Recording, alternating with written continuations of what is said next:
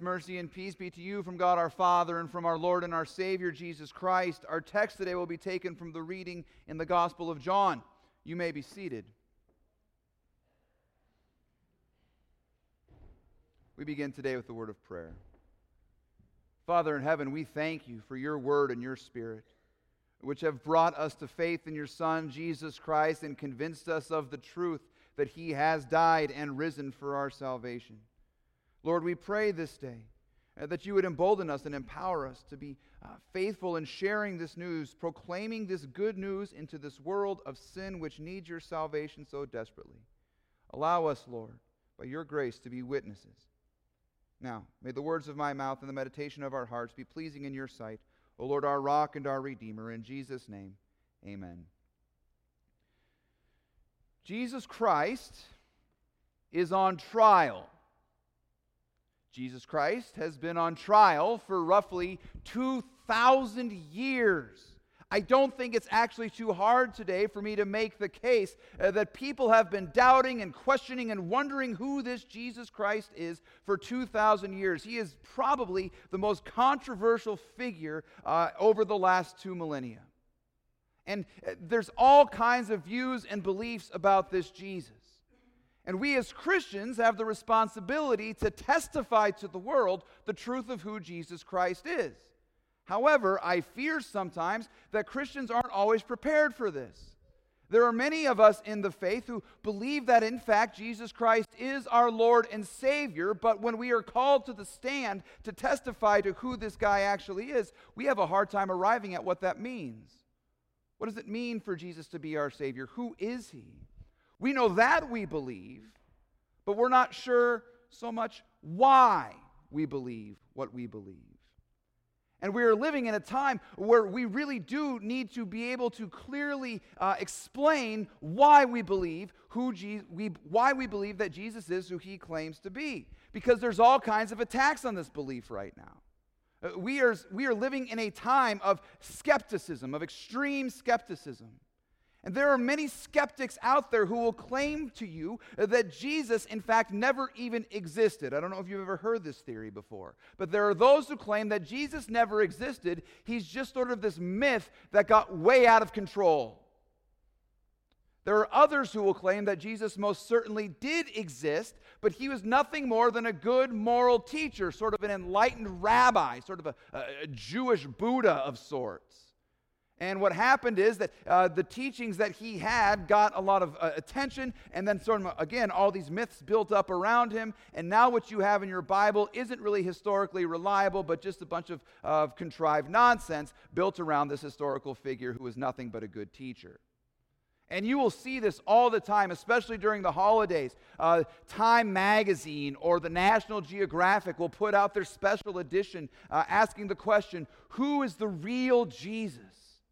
And they will tell you what they're doing is they're trying to get to what they call the historical Jesus, as opposed to the Jesus you find in your Bible, what we might call the Jesus of faith. And they would make a distinction there between the Jesus people believe in and the Jesus who actually existed. And so Jesus is on trial. And I'm sure that you have many friends or family members who are beginning to buy into these things, who are seeing these things on television and beginning to think that they're actually true. Now, we need to be very clear about something. Uh, here at Community Lutheran Church, we both believe that Jesus was, in fact, a historical figure, but not only was he a historical figure, he is God in human flesh who has come into this world to die and to rise for our salvation. He claimed not only to be a real person, which is what people tend to claim about themselves, uh, but he claimed to be God in flesh, and then he backed up his claims by his miracles. Primarily the miracle of the resurrection, that is, rising from the dead on Easter morning. Now, uh, if you think about this, it's really quite wonderful. Because not only is this a historical fact, but all of this stuff that Jesus did in history, he did for you. which means that the forgiveness we preach here, the hope of eternal life that we preach here, the promise that God hears our prayers and sustains us in holy living, all of these promises uh, that we hear in this church, these are not just sort of pie in the sky promises, but they are grounded in real, actual fact. They are grounded in historical fact. Jesus died and rose for you is not a Christian cliche but it's a promise based on facts. We are not blindly following some uh, pie in the sky religious myth that makes us feel good and has conquered Western society. But rather, we are believing what we believe about Jesus because it was handed down to us by the eyewitnesses, as Jim talked about so wonderfully in the children's message today. Handed down to us by eyewitnesses, people who were with Jesus and then wrote down for us what they saw when he walked on this earth and ministered here. We call these eyewitnesses the Gospels Matthew, Mark, Luke, and John. These four authors were either with Christ or interviewed the people who were with Christ and then reported to us what it is that Jesus Christ said and did.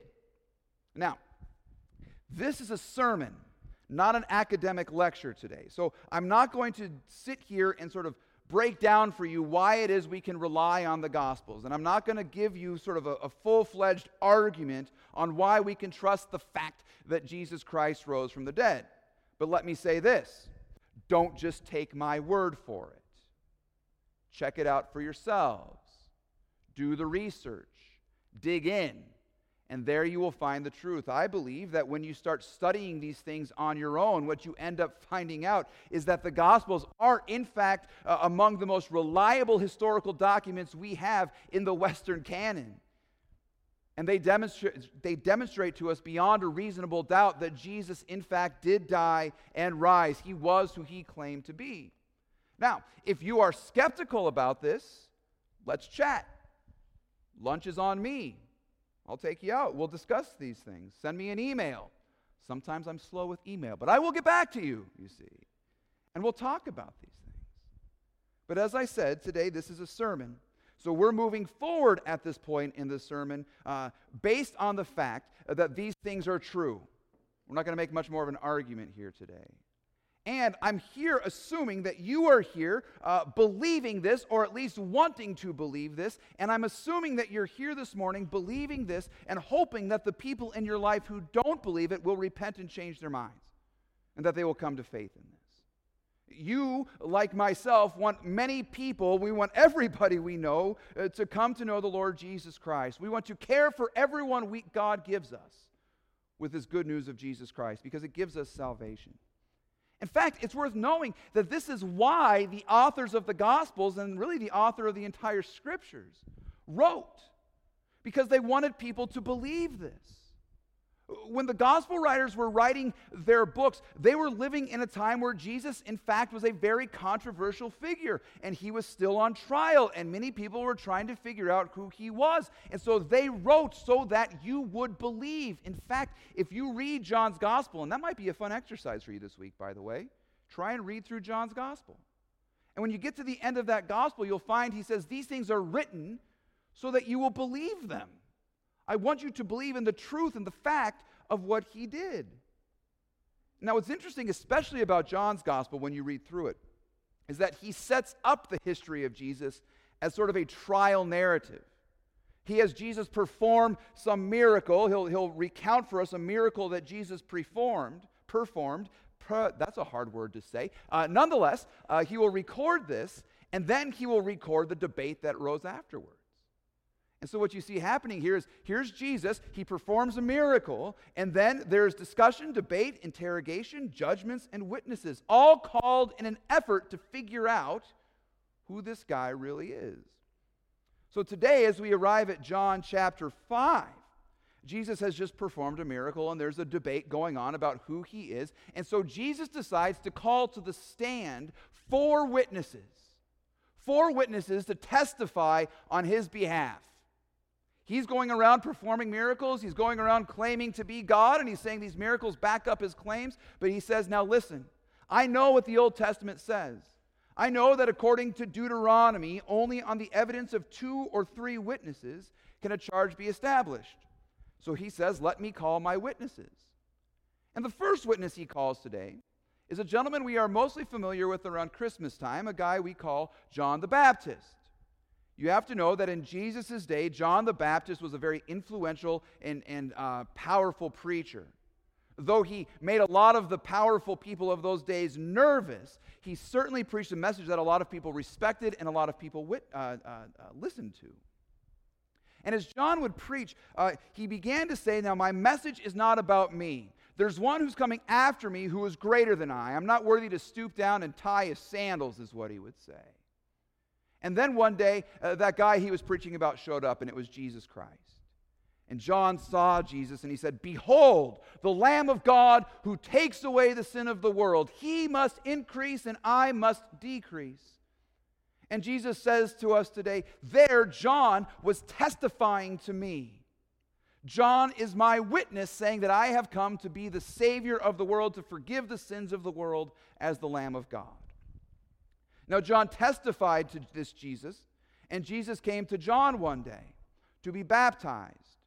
You may recall this story. Jesus shows up one day, John is preaching, and Jesus says, I need you to baptize me. And they argue about it, but ultimately Jesus wins. You don't win arguments with Jesus. Jesus ultimately wins. Uh, and so then he's baptized. And as Jesus comes up out of the water, do you remember what happens? God the Father speaks. God the Father testifies to Christ, saying, This is my Son, whom I love. God testifying to the same thing that John was testifying to. This is the Lamb of God, the Son of God who has come to save the world. So the second witness Jesus called is a pretty good one. It's God the Father. You don't need anyone else to testify to you if God is on your side, right? However, we have these two witnesses, John and the Father. But Jesus also knew that the people he was preaching to at this point, the religious leaders there in the day, they weren't present when the Father spoke at the baptism.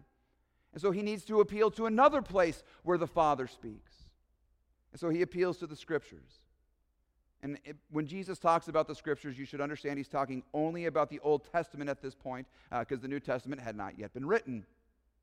And so Jesus says, Now, you guys, you search the scriptures, you trust the scriptures, you believe the scriptures are the word of God. You search those scriptures because you think that in them uh, you will find eternal life. But I'm telling you that those scriptures testify to me.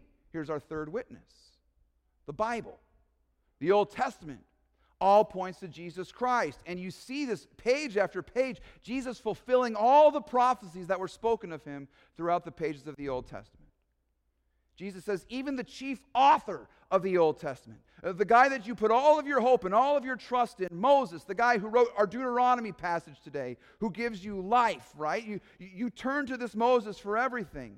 But if you believed Moses, you would believe me, he says, because he wrote of me. And so now these are Jesus' witnesses. He's got John the Baptist, he's got the Bible, he's got uh, Moses, he's got God the Father, all testifying to the fact that he is, in fact, the Messiah, the Savior of the world, God in human flesh. And now the miracles he's performing back up that claim. All of this works together to deliver the good news that God is in Christ reconciling the world to himself. All of them spoke of Jesus Christ. These were the witnesses who testified to Jesus among the Jewish people of that day. But now, here we are, 2,000 years later. Jesus has died. Jesus is risen. Jesus is reigning, and yet he is still on trial. But with these scriptures we have da- handed down to us, with Moses and John, uh, along with the Father in heaven and the apostles and the prophets, we have these things and they still witness to who Jesus is while the trial still goes on. And this witness takes place in a world that desperately needs this news. Because you and I know the reason Jesus is on trial is because this world is so full of sin and darkness. We live in a world uh, that is, that is falling apart at the seams because of sin and fear and doubt. We live in a time where people do not have Christ and everybody sins and does what is right in, in their own eyes. And we need forgiveness. and we need hope. And we need a salvation that can, can come only to us by Jesus Christ. And so the testimony that we have received becomes a light in the darkness. This promise that God has sent his Son into the world uh, to reconcile us to him is the only hope uh, that we actually have that in this sort of strange rescue mission, Jesus died on the cross, and on the third day he rose again for the salvation of the world. All of these things testify to the fact that Christ has done this and that he's done this for you, and that he's done this for the whole world. And now you believe it. You believe it because you've heard it. The Holy Spirit has seen to it uh, that it has been delivered into your ears, into your hearts, and He has given you faith to believe. You believe the verdict that Christ is the Son of God and your Savior. And because you believe this, because you are saved by Jesus Christ and by His grace, because He has brought you into His kingdom, now you have a new title. Now you have a new responsibility. You are, by God's grace, a witness. You are called to testify before the world to who Jesus Christ is. You are called to join the Baptist and God the Father. You are called to join the scriptures and Moses in testifying to Jesus Christ. You are called to make the good confession of faith before the world and to deliver this good news into a world that so desperately needs to hear it. Now, this idea of being a witness is something we're going to dig into a lot over the next four weeks uh, throughout the month of September. We'll talk about it in our Bible class afterwards. I really en- encourage you to join us for that. It's going to be a lot of fun in Bible study today. We're going to talk about this idea of witnessing. Uh, we're going to talk about it again uh, in the sermons over the next number of weeks. But this idea of witnessing is an interesting one. Usually, when we talk about being a witness, we talk about someone who sort of uh, was at the scene of a crime and now they have to give a testimony to it or something like this. But you and I, we were not there when Jesus was crucified. We were not there when he rose from the dead. We're witnessing to something that we ourselves have not yet necessarily seen. And yet, what we have received from the people who were there is utterly and completely reliable. And so, over the next number of weeks, we're going to dig into that and talk about what that means and how we can testify to this. But as we go into this, uh, there's two things I want to say, and we'll, we'll conclude with these two things today. There's two things I want to say. Every time we talk about evangelism or witnessing or whatever we want to call it, I begin to feel guilty. And I bet you're with me in this. I begin to feel frustrated because I have not actually witnessed as I should. Uh, there are times when I was supposed to witness and I backed off. There was something I know I should have said and I didn't say it. And maybe you're there too. You were afraid of the response you might receive. You were worried you would say the wrong thing and ruin the whole show. You were, you were just uh, f- afraid of what would happen if you stood up for the truth and how people would respond. Well, let me say again two things to this. First is this I am here today and I have a calling from God to speak directly to that. If you are feeling guilty and ashamed today for your lack of evangelism because you didn't speak the truth when you were supposed to, let me just tell you this your sins are forgiven. That sin, your fear, is forgiven. That is something Jesus Christ died for, he rose for, and it is forgiven. It is not held against you any longer. So you're free from it. But second, let me also say this. As you learn to witness and as you think more about witnessing and you start to pray for those you want to witness to, fear not. For you have a message that might be hard for people to hear at times, but you have the message that will, in fact, save them and the world. Because it's not a message about you, it's not even your message, it's the message of Jesus Christ. And as you proclaim this message, Though the world might seem like they're against you and saying it, look who you have on your side testifying with you John the Baptist, and Moses, and all the apostles, and all the prophets, and all the scriptures, and God the Father Himself is on your side. You aren't delivering a message, after all, about your own uh, religious experiences or something like this. You are proclaiming God's message. God's good news that his Son is, in fact, the Savior of the world. You are announcing the verdict that God has rendered on account of Christ for our sakes, that Jesus is, in fact, who he claimed to be, the Lord and Christ over all of creation, and that because of his death and resurrection, forgiveness and eternal life is yours. And it's yours to share with others. What a marvelous testimony. It is a fact, fact for you. Amen. Let us pray. Father, make us bold in sharing the good news of your Son, Jesus Christ. We pray, O Lord, that you would cancel out our fears, reminding us uh, that we can be bold, for you are on our side in proclaiming this message. We pray for those we love, Lord, who do not know you and you would call us to witness to. We pray uh, that you would break and soften their hearts so they might hear this word and believe it. Give us confidence, Lord, in your words and help us to trust that they will not return void. We ask this in Jesus' most precious name. Amen.